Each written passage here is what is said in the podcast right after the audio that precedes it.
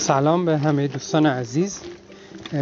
بازم مثل همیشه تو مسیر کوهستان هستیم و کتاب اگزرسایزد از آقای دنیل لیبرمن رو می‌خوایم مرور کنیم. آخرین کتاب ایشونه و فکر می‌کنم که با توجه به اینکه ما در مورد خودمون هم در حال ورزش کردن همیشه کتاب رو مرور می‌کنیم و در مورد ورزش هم اطلاعات خیلی زیادی وجود داره. فکر می‌کنم کتاب کتاب مفیدی خواهد بود. من سعی می‌کنم نکاتی تو این کتاب رو بگم که یه خورده با باورهای معمول ما متفاوته و اون چیزهایی که خب تا حد زیادی می‌دونیم و بارها تکرار شده رو نمیارم توی گفتگوی امروز. اولا که خود یه اشاره کوتاهی به خود دنیل لیبرمن می‌کنم. دنیل لیبرمن روانشناس تو جنبه های تکاملی روانشناسی سالهاست داره تحقیق می‌کنه و کار می‌کنه. بعضی ها حتی به عنوان روانشناس تکاملی لیبرمن رو می‌شناسن. لیبرمن یکی از نکات جالبش اینه که خود لیبرمن آدمیه که از دوران کودکی به دلیل اینکه مادرش دوندگی رو شروع کرده و برای در واقع یک اون موقع برای اینکه حقوق خانم ها توی یه سری مواردی که مرتبط با ورزش بوده با آقایون برابر نبوده خانومش مادرش در واقع برای اعتراض دویدن رو شروع می‌کنه و بعد این منبع الهام میشه برای خودش و خودش هم آدم ورزشکاریه. خودش هم آدم ورزشکاریه ورزشکار در واقع اکستریمی محسوب میشه که خب مثلا کلی نمی‌دونم ماراتون و نمی‌دونم از این کارهای عجیب غریب و دویدن با پای برهنه فواصل طولانی و اینا رو تجربه کرده. و یکی از نکات جالب در مورد خود لیبرمن اینه که این نکته که یه نفر اون ذهنیت mindset scientific رو داشته باشه رو معمولا ما بین کسانی که صاحب نظرن تو field های مختلف حالا تو field هایی که مرتبط با هر دانشی هست اون scientific mindset رو می‌بینیم و می‌تونیم روش دست بذاریم. یعنی با به مرور زمان با افزایش سن و با افزایش اطلاعاتی که به دست میارن معمولا اینجوریه که این افراد نظرشون در مورد هیته هایی که حتی خیلی اون هیته ها رو بهش وابستگی داشتن. یعنی بخشی از زندگیشون بوده نظرشون با اطلاعاتشون ممکنه که عوض بشه و بدون تعارف اینا رو بیان می‌کنن و بدون تعارف به گذشته خودشون هم رجوع می‌کنن. این جزء ویژگی های برتر یه در واقع دانشمنده که خیلی راحت می‌تونه به مواردی که در موردشون قبلا کتاب نوشته در موردشون قبلا کلی تبلیغات کرده و در موردشون کار کرده خیلی راحت اینا رو مورد بازنگری قرار بده. و این به نظرم ویژگی مهمیه که توی کارهای دنیل لیبرمن می‌بینیم. یعنی وقتی کتاباشو با هم دیگه مقایسه کنیم من چون کتابای قبلیش هم می‌شناسم سیر نگاه کردنش به مطالعاتی که در حیطه به صورت اختصاصی در حیطه ورزش انجام شده رو که نگاه می‌کنیم می‌بینیم که با تغییر کردن دیتا نظرات خودش هم تغییر کرده. خب حالا به صورت کلی این کتاب یه سری قسمت هایی داره که خیلی مفیده. قسمت اولش اینه که میگه ورزش کردن اصولا یه چیزیه که کلا یک مفهوم جدیده. و میگه این اینو من اولین بار خاطره که داره تعریف می‌کنه میگه اولین بار من رفته بودم توی جایی که از این خیلی از مطالعاتش توی این اقوام اولیه انجام شده. اینا که دسترسی چندانی به برق و نمی‌دونم اینترنت و فلان و اینا ندارن و دارن خیلی پریمیتیو زندگی می‌کنن. خیلی از مطالعاتش رو اینا انجام شده. میگه که اونجا من توی مسابقه بودم و رفتم برای اون ایونتشون که تو اون ایونتشون باید فواصل خیلی طولانی بدوی و بعد جشن و رقص و همه اینا با همدیگه قاطیه و دویدن هم توش داره. و من با کسی که تو مسابقه برنده شد صحبت داشتم می‌کردم. ازش پرسیدم که چجوری تمرین می‌کنی برای یه همچین سطح رقابت سنگینی. و بعد که ازش پرسیدم چجوری تمرین می‌کنی بعد منظور منو نفهمید. بعد شروع کردم هی قضیه رو باز کردن که چجوری تمرین می‌کنی و مثلا با مترجم همکاری کردیم که مثلا یه جوری براش توضیح بدیم که چجوری تمرین می‌کنی تمرین می‌کنی؟ فکر کردیم که مثلا مشکل ارتباطیه. بعدش فهمیدیم که اصلا این این نمی‌دونه که تمرین کردن برای آماده شدن برای یک مسابقه یعنی چی؟ یعنی اگزرسایز رو ورزش رو به معنایی که ما می‌شناسیم حتی نمی‌دونه یعنی چی.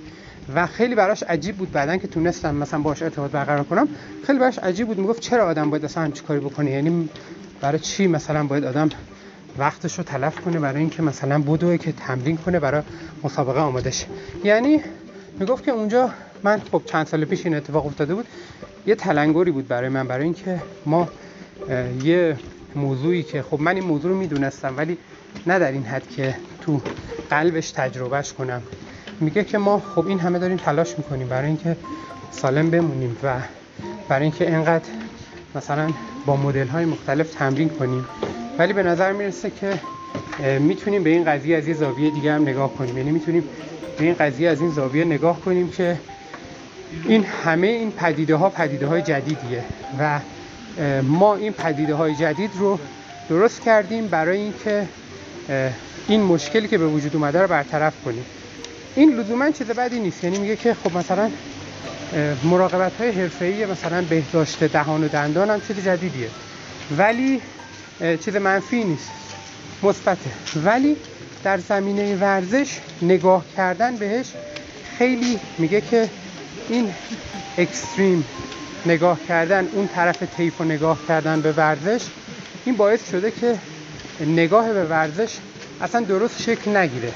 به خاطر اینکه مثلا میگه که شما در مورد ورزش کردن با پای برهنه رو نگاه کنید. میگه که ورزش کردن با پای برهنه دویدن و راه رفتن با پای برهنه. یکی از این مواردی که خود این روش قبلا تبلیغ می‌کرد و کار می‌کرد و اینا و الان به نظر می‌رسه که دیگه اونقدر طرفدارش نیست. ولی میگه که روی همینم که نگاه کنید وقتی که نظرات مخالفا و موافقا و اینا رو بخونید می‌بینید که خیلی موضوع اینجوریه که دو سر طیف با همدیگه دعوا دارن و دو سر طیف خیلی با همدیگه مشکل دارن. در حالی که این از اون موضوعاتیه که باید این در واقع تنوع توش وجود داشته باشه و باید اجازه بدیم که آدما انتخاب کنن و اگر این مثلا موضوعیه که براشون جلب توجه می‌کنه و اینا و دوستش دارن می‌تونن ادامهش بدن مثلا پا برهنه برن. بعد یه موضوع دیگه که مهمه و بهش می‌پردازه میگه که ما خب می‌دونیم که نشستن یعنی همه جا تبلیغ میشه که نشستن چیز خوبی نیست. و حتی یه شعاری که چند سالیه که چند سال مد شد و اینا که نشستن همون مثل همون سیگار کشیدن یا سیگار کشیدن جدیده میگه که ما اینو اومدیم بررسی کردیم تو مطالعاتمون دیدیم که یه گروه هایی که در واقع شکارچیان هستن آدمایی که دسترسی به امکانات جدید ندارن و با زندگی شکارچی دارن زندگی می‌کنن. بعد میگه ما دیدیم که اینا از لحاظ زمان نشستن در طی روز تقریبا معادل با یه آمریکایی یا یه اروپایی اینا طی روز میشینن. بعد از اینجا بحث باز می‌کنه میگه که نشستن برای ما آدما طبیعیه. ما آدما اتفاقا چون موجودات هستیم که از انرژیمون خیلی هوشمندانه تر استفاده می‌کنیم هر جا بتونیم میشینیم. و هر جایی که نیاز باشه حرکت می‌کنیم. بعد از اینجا نتیجه می‌کنه میگه که فکر نکنین اینایی که مثلا آسانسور هست یا راه کوتاهتر هست اونو انتخاب می‌کنن تنبلن. اینا دارن غریزی عمل می‌کنن.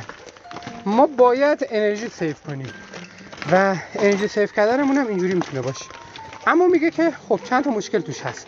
یکی این که نشستن ما با نشستن آدمای مثلا شکارچیان فرق می‌کنه. به خاطر اینکه اونا توی سطوحی میشینن که سطوح خیلی مثلا چیزی نیست. مثل صندلی ما نیست. خیلی نرم و پشتیدار و نمی‌دونم اینا نیست. به خاطر همین زمانهای نشستنشون کوتاهه. و علاوه بر اینکه سطوح نشستنشون خوب نیست علاوه بر این نیاز دارن که همزمان چند تا کار رو انجام بدن. مثلا فرض کن همزمان آتیش رو روشن کردن میشینن بعد دوباره باید بیان هم بزنن مثلا یه بچرخونن مثلا غذایی که دارن رو آتیش میپزن و و یا اینکه باید برن به بچه سر بزنن برن مثلا یه کاری انجام بدن و این نشستناشون مرتب قطع میشه. و بعد ما میگه که ما اومدیم اینا رو مطالعه کردیم و بعد اومدیم با خودمون مقایسه کردیم دیدیم که اصلا مشکل خود نشستن طولانی نیست. مشکل اینجاست که ما خود نشستن نیست. مشکل اینجاست که ما نشستن هامون طولانیه و ساپورت بیش از حد داریم. اگر ما قرار باشه که نشستن هامون کوتاه باشه و ساپورت به اندازه همون آدم هم داشته باشیم نشستن طولانی مدت ولی به صورت تیکه تیکه بریده بریده شده و نشستنی که حتی میگه مثلا این حالت بیقراری که پاهامون رو تکون میدیم موقع نشستن و اینا میگه اینا نکات نکات مثبتیه توی نشستن ما. و بعد میگه که خب این نشستن ما در مجموع به نظر می‌رسه که پدیده مثبتی. نشستن اگر اون چیز باشه یه پدیده طبیعیه و خیلی نباید این قضیه رو محکوم کنیم. عوضش باید بگیم که نشستن باید اینجوری باشه.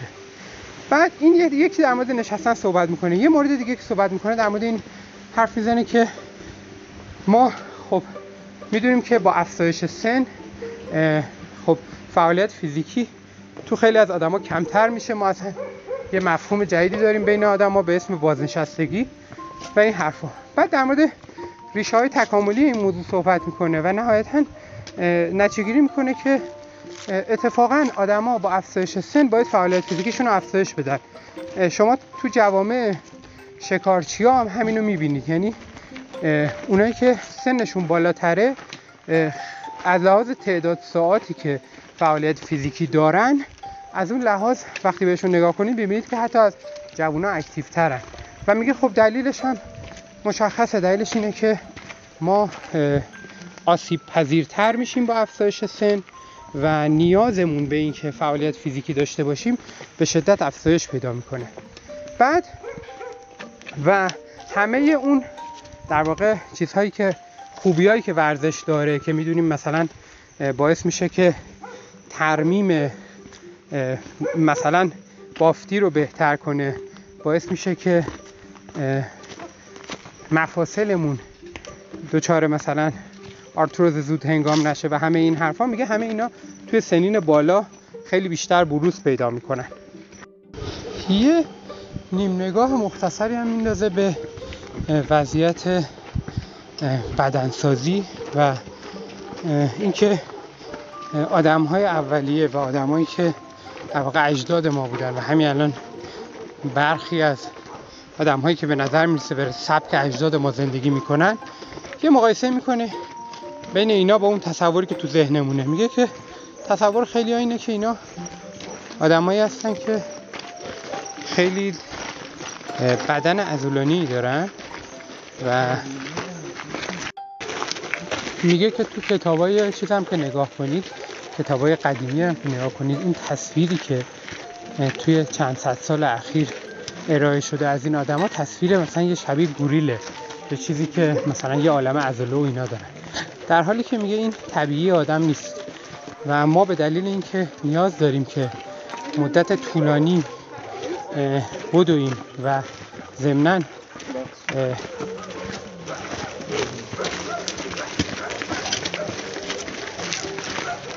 عضله برای ما وزن اضافی هم تلقی میشه و هم کردنش هم به ضررمون میشه.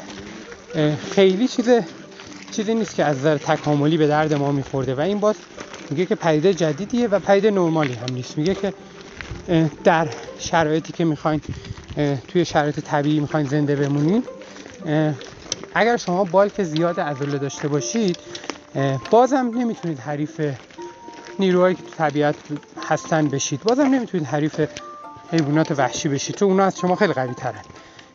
ولی سرعتتون رو کم می‌کنه نیاز به انرژیتون رو خیلی خیلی افزایش میده و اینا چیزایی هستن که باعث میشن که شما از بین برید. به خاطر اینکه شما در واقع خودتون رو در یک ریسک بیشتری قرار می‌دید.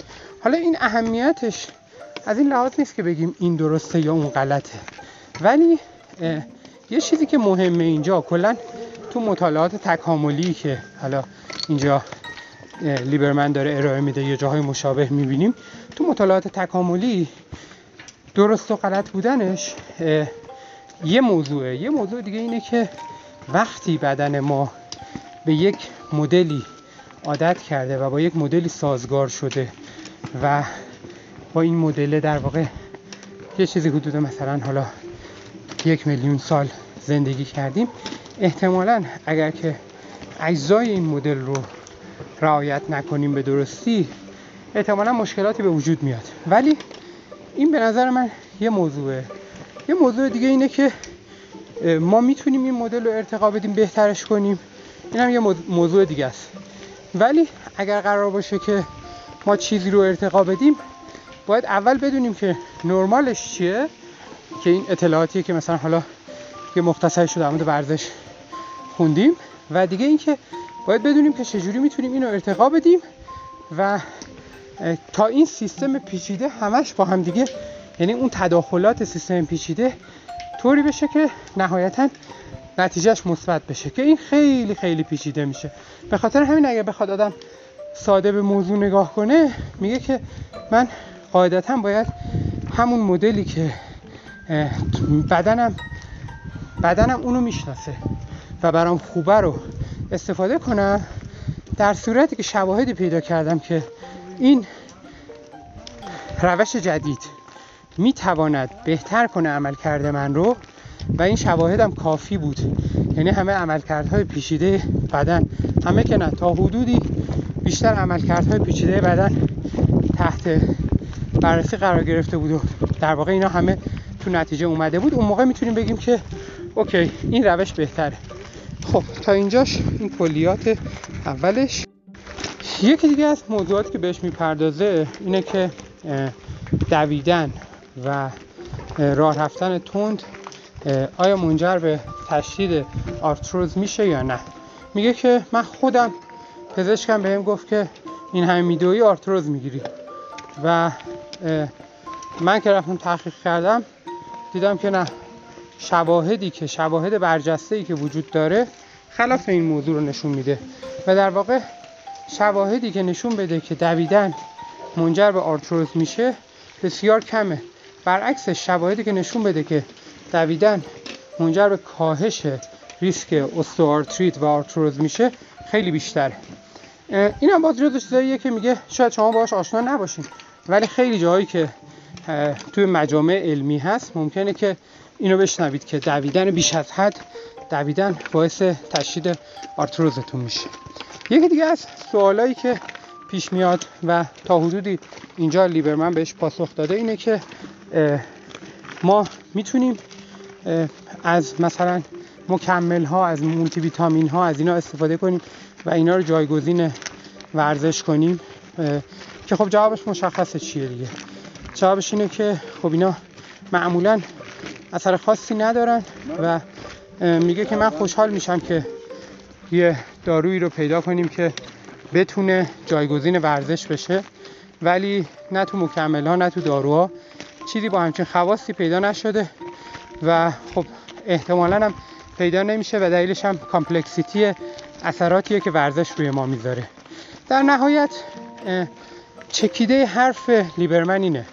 میگه که آقا ورزش رو هیچ اشکالی نداره که صنعتیش کردین باشگاه ها ورزش می‌کنین نمی‌دونم این حرفا. ولی بدونین که مثلا تریدمیل اولین بار برای شکنجه زندانیان در واقع ساخته شد. یعنی تریدمیلی که ما امروز داریم استفادهش می‌کنیم وسیله شکنجه بوده. برای اینکه تو انگلیس فکر کنم ابداع شده برای اینکه خیلی خوش نگذره به زندانیه یعنی اینجوری نباشه که با افکار خودش تنها بمونه. و بتونه فکر کنه و یا اینکه استراحت کنه. بعد میگه همین وسیله الان یه وسیله لوکسه و خیلی ها میریم باش پول میدیم و برق مصرف می‌کنه و این حرف. و میگه که من به عنوان کسی که با علم ورزش آشنایی دارم عمرم و صرف این قضیه کردم تریدمیل برای من مفهوم عجیبیه. میگه شما تریدمیل رو اگه بخوایم برای یه آدم شکارچی توضیح بدی نمی‌تونی اصلا نمی‌فهمه این مفهوم رو که یعنی چی؟ که چی مثلا؟ خود اذیت کنی. عرق بریزی روی وسیله بدوی. هیچ مثلا هدف خاصی هم ازش نداشته باشی. جای خاصی هم نری اصلا همونجا بمونی. و حتی دویدن روی تریدمیل رو هم باید یاد بگیری چون طبیعی نیست دویدن روی تریدمیل و در مورد بقیه جنبه های ورزش هم به این موضوع نگاه می‌کنه. میگه که خب حالا نهایتش چی؟ نهایتش اینه که تا جایی که می‌تونیم ورزش رو تبدیل کنیم به یه امر اجتماعی. میگه که من بیشترین بازدهی که گرفتم از ورزش ورزش در قالب اجتماعی بوده. میگه ورزش وقتی که ورزش در قالب یه گروه باشه و همین کاری که ما داریم می‌کنیم دیگه. میگه که وقتی که در کنار مثلا فعالیت های اجتماعی باشه که براتون مهمه میگه اینجا ورزش هم طبیعی تره یعنی طبیعی تره برای بدن شما انجام دادن ورزش. و همین که شما از این صنعتی شدن ورزش دور شدین. و با توجه به اینکه مثلا یه ورزش های مثل همین کاری که ما داریم انجام میدیم ورزش تو فضای باز. میگه این ورزش ها اون خوبی های دیگر هم دارن دیدن طبیعت و نمی‌دونم همه این حرفا هم دارن. میگه که همه اینا باعث میشه که شما تجربه ای که از ورزش دارین خیلی شبیه تر بشه به تجربه ای که در واقع نیاکان شما از ورزش داشتن. یعنی اونا اون تجربه عجیب و غریب باشگاهی و تکرار کردن یه ست خاص با یه دنبل خاص و اینا رو نداشتن. این تجربه اجتماعی رو داشتن که شما شبیهشو دارید ولی شما نمی‌تونید کامل اونو داشته باشید. خب چون چون شما دیگه نمی‌خواد شکار کنید. مجبور نیستید که بدوید برای شکار کردن. ولی می‌تونید همون کار رو انجام بدید همون جنبه اجتماعی رو توش داشته باشید. این کتاب لیبرمن بود. من یک کوچولو فقط خودم میگم. علاوه بر حرفایی که آقای لیبرمن زد من خودم فکر می‌کنم که زمانی که من میام ورزش می‌کنم اگر همزمان با اون فعالیت مغزی انجام بدم تا یه زمانی تا زمانی که هنوز بدنم خیلی خسته نشده. چند ساعت اول. فعالیت مغزی که دارم انجام میدم این الگوی فعالیت مغزی من کاملا با الگوی فعالیت مغزی من در زمانی که تو خونه هستم فرق می‌کنه. یعنی بخوام توضیحش بدم. اینجوریه که انگار حس می‌کنم که مغز من از جمجمم اومده بیرون و حس می‌کنم که تمام دنیای اطرافم که یه فضای بازه احساس می‌کنم که داره همزمان توی این فضای شنا می‌کنه. یعنی مغز من یه جوری کار می‌کنه که به هیچ عنوان در فضای سربسته و بدون فعالیت فیزیکی کار نمی‌کنه. این تجربه خودم از ورزش تو فضای باز بود. حتی زمانی که تو فضای باز ما یه زمانی رو می‌ذاریم به گفتگو کردن. باز تجربه من اینه که زمانهایی که همراه با ورزش همراه با یعنی گفتگو کردن اینجوری نیست که بریم پیکنیک یه جا بشینیم. داریم فعالیت فیزیکی هم می‌کنیم. باز من همین اثر رو توش می‌بینم. یعنی مغز من مدلی که کار می‌کنه افکاری که به ذهنم می‌رسه و وقتی می‌خوام که یک مسئله رو تجزیه تحلیل کنم خیلی بهتر براش راه حل پیدا می‌کنم. خیلی بهتر می‌تونم بهش فکر کنم. این تجربه من بود ولی جالب اینجاست که باز اگر چیز رو نگاه کنید اگر که شواهد تاریخی رو نگاه کنید فراوون می پیدا می‌کنید بین کسایی که دنبال شواهد برای چیز خاصی میگشتن. اینا تقریبا همشون قدم زدن تو فضای آزاد رو داشتن. و مثلا یک کسایی مثل داروین یا خیلی آدمای دیگه اینا بسیاری از ایده هاشون هنگام قدم زدن تو فضای آزاد به ذهنشون رسیده. و اینو توی جاهایی که رفرنس های خودشون آوردن. این هم باز به نظر من مهم از این لحاظ که مثلا فرض کنید که به خیلی از آدما بگیم که همین همین الان هم بگیم که مثلا در یک دوره ای که باید حسابی بشینی درس بخونی چه کارهایی می‌تونی بکنی که بهتر بتونی درس بخونی؟ اگر بگی که مثلا یه ساعت هم می‌تونی بری یه ورزش حسابی بکنی شدید بکنی اینو وقت تلف کردن می‌دونن و اینو جز ساعت درس حساب نمی‌کنن. در حالی که این نهایتا ممکن است که منجر به عمل کرده بهتر مغزی بشه و باعث بشه اون درس هم بهتر بشه. و فراتر از اینا من فکر می‌کنم که به زودی ما شاهد این ترند باشیم که درس خوندن در حال حرکت و در فضاهای باز افزایش پیدا کنه. به دلیل اینکه ما در فضای باز در حال حرکت خیلی بهتر یاد می‌گیریم. یعنی شما الان هیچ وقت نمیشنوید که مثلا یه گروه کنکوری بیان از کنار ما رد شن در حال خوندن برای کنکور باشن.